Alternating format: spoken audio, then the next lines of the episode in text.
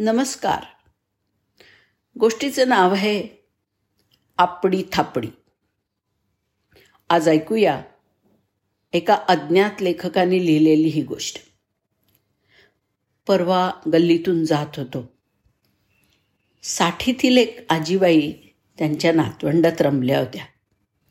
चार पाच वर्षांची गोजीरवाणी मुलं त्यांच्या अवतीभोवती बसलेली होती. कोणी समोर कोणी मांडीवर कोणी पाठीवर रेललेलं. आणि आजी पण त्यांच्यातल्याच एक होऊन गेल्या होत्या. मुलांना त्या बहुधा गोष्टी सांगत असाव्यात. गोष्टींना कंटाळलेल्या मुलांनी मग एकच गिल्ला सुरू केला. आजी आजी आपडी थापडी खेळूया ना ग. रस्त्याने चाललेला मी आपडी थापडी ऐकताच थबकलं.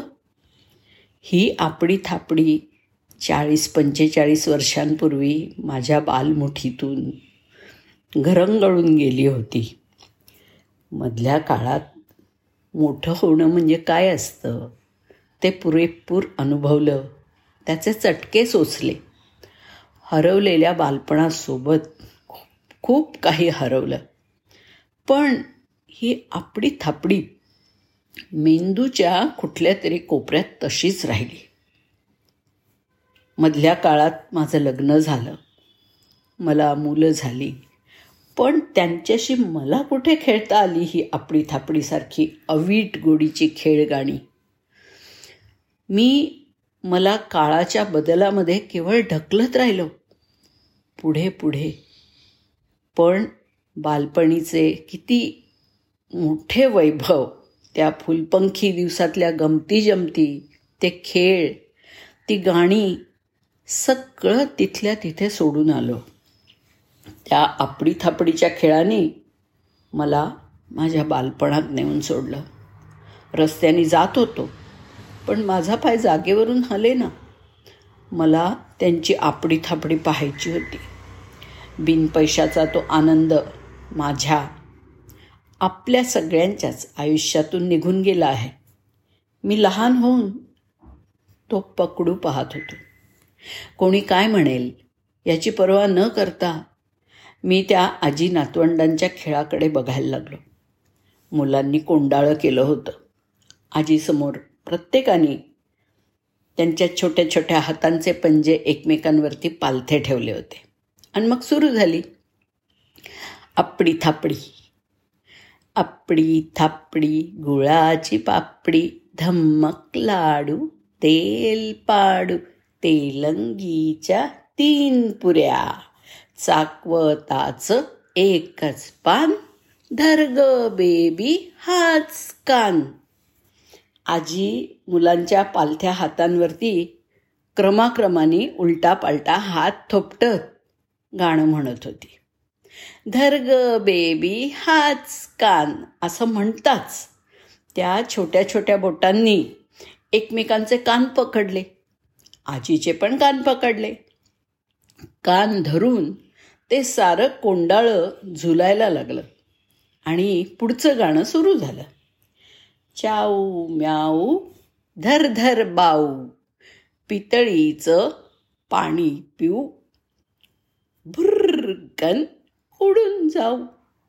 असं म्हणत सर्वांनी त्यांचे कानावरचे हात सोडून हवेमध्ये फडकवले. जसे छोटे छोटे पक्षीच उडाले.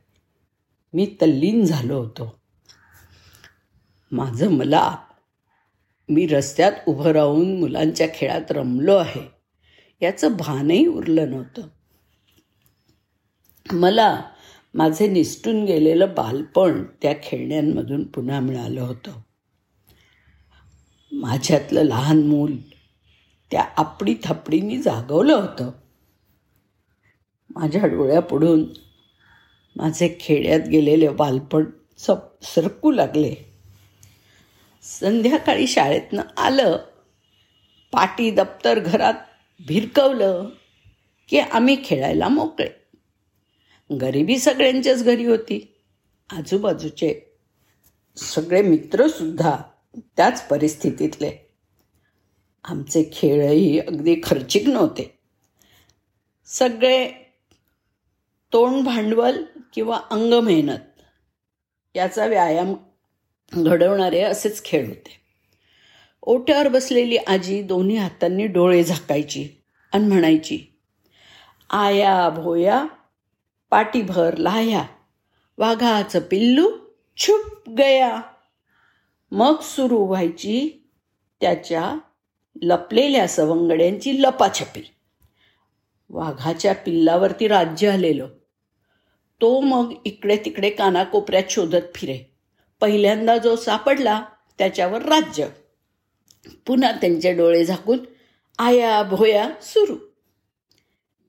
ते खेळ खेळताना म्हटली जाणारी खेळगाणी हीच आमच्या पिढीची बडबड गीतं होती. ती म्हणत आमचं बालपण समृद्ध झालं. पण आम्ही तो वारसा पुढच्या पिढीकडे पोचवायला कमी पडलो. ती साखळी आमच्या पिढीशी काळाच्या बदलामध्ये येऊनच तुटली. त्याचं मोठंच दुःख आहे. मला त्या आपडी थापडीवाल्या आजींचा हेवा वाटला. कौतुक पण वाटलं.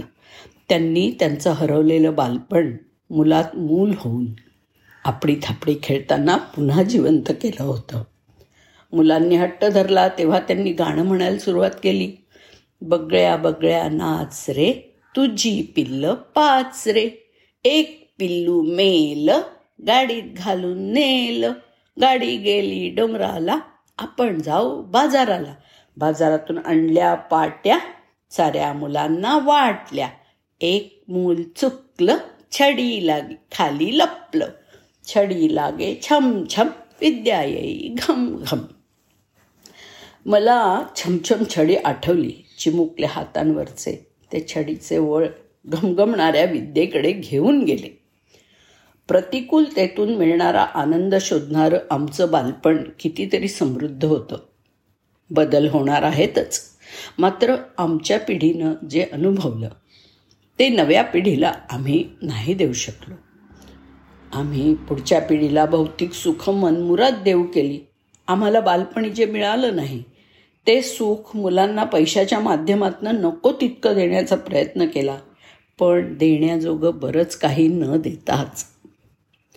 त्यातील राहूनच गेलेल्या त्या खेळ गाण्यांची खंत मात्र राहिली. कायमची. रम्य होतं ते बालपण. धन्यवाद.